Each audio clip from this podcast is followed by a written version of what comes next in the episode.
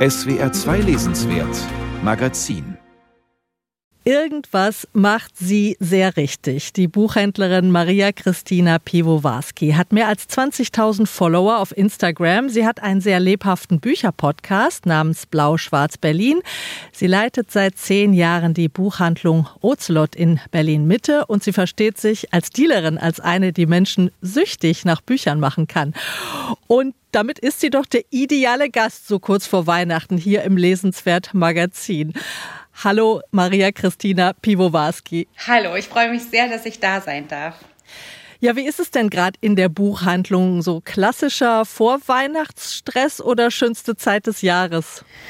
Es ist auf jeden Fall die wildeste Zeit des Jahres und es ist aber auch die Zeit, die ich genau deswegen am meisten mag, weil einfach so alle Gesetze völlig außer Kraft gesetzt sind, vor allem die der Langeweile und des Müßiggangs und man hat plötzlich so Kraftreserven, von denen man das ganze Jahr über nicht ahnte und ähm, fliegt eigentlich den ganzen Tag durch die Regale und die Bücher und sorgt dafür, dass die richtigen Menschen und die richtigen Bücher zusammenkommen und ähm, wahnsinnig viele gute Geschenke verschenkt werden. Das ist schon ein großes Glück. Welches Buch verkauft sich denn jetzt gerade in diesen Wochen besonders gut? Also was wir gerade total viel verkaufen, ist tatsächlich von Mohamed Mbougassar, übersetzt aus dem Französischen von Holger Fock und Sabine Müller, Die geheimste Erinnerung des Menschen. Das ist auch jetzt erst im Dezember erschienen im Hansa Verlag und ist so ein Buch für, also für alle Menschen, die sowieso an die Macht der Literatur glauben oder die endlich wieder dran glauben wollen. Das ist so eine wahnsinnig soghafte Geschichte um Literatur itself sozusagen.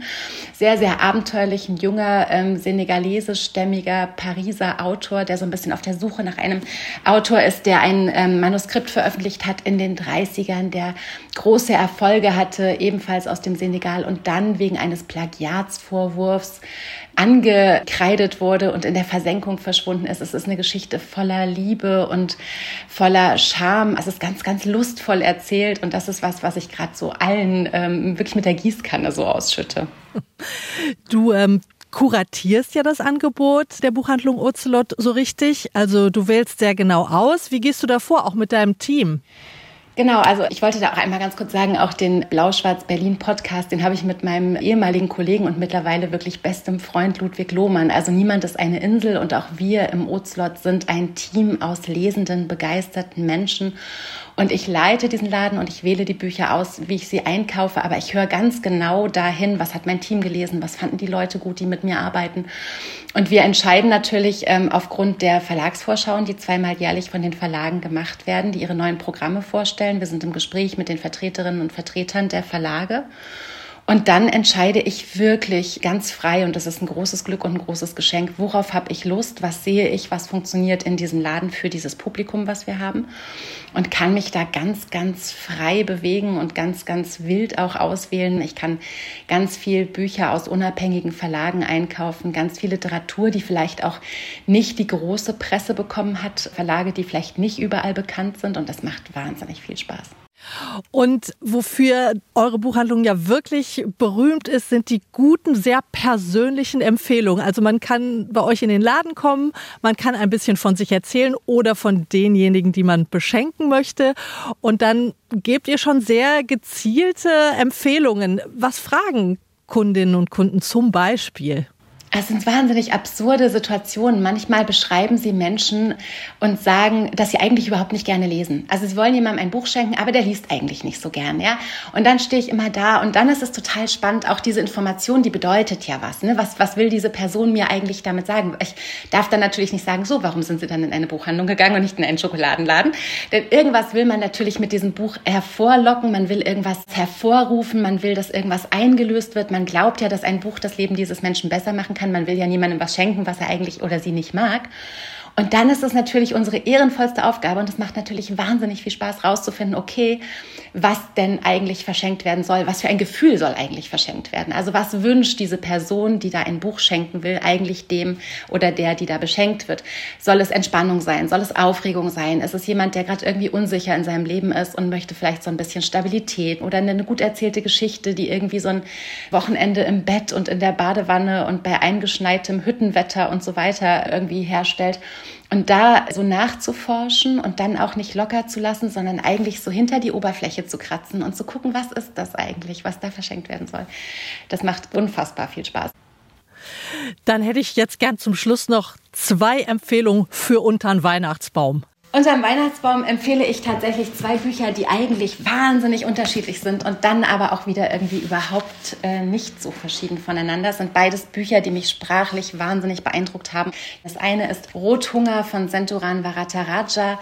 Das ist im S. Fischer Verlag erschienen und eigentlich erzählt es die Geschichte einer Liebe, die nicht glücklich werden kann, weil man sich einfach nicht so eng zusammenfinden kann, wie man das eigentlich möchte. Und diese gescheiterte Liebe wird parallel erzählt zu den Ereignissen des Kannibalen von Rothenburg, die damals alle durch die Presse gegangen sind. Wir erinnern uns. Und man denkt natürlich, oh Gott, will man sowas lesen? Und Senturan Varataraja, der ähm, Philosophie und Theologie und weiß der Fuchs was studiert hat und in meinen Augen eines der sprachmächtigsten SchriftstellerInnen ist, die wir in diesem Land derzeit haben, schafft es aber, also Sprache ganz neu zu denken, auch Lücken ganz neu zu denken. Und dieses Buch gehört also gerade sprachlich zu den feinsten, die ich in diesem Jahr gelesen habe und ist auf jeden Fall auch wert, dass man sich diesem Thema annähert, auch wenn man erst mal denkt, will man das wirklich. Genau, und für, für alle, wo es vielleicht auch noch ein bisschen sanfter, aber nicht weniger nachdenklich und auch nicht weniger nachdrücklich sein darf, empfehle ich in diesem Jahr wirklich äh, Marica Die Arbeit der Vögel, Seelenstenogramme ist es untertitelt. Im Luchterhand Verlag erschien Marica Botrosic läuft sozusagen auf den Pfaden von Walter Benjamin, der von Südfrankreich über Nordspanien die Flucht über die Pyrenäen angetreten ist.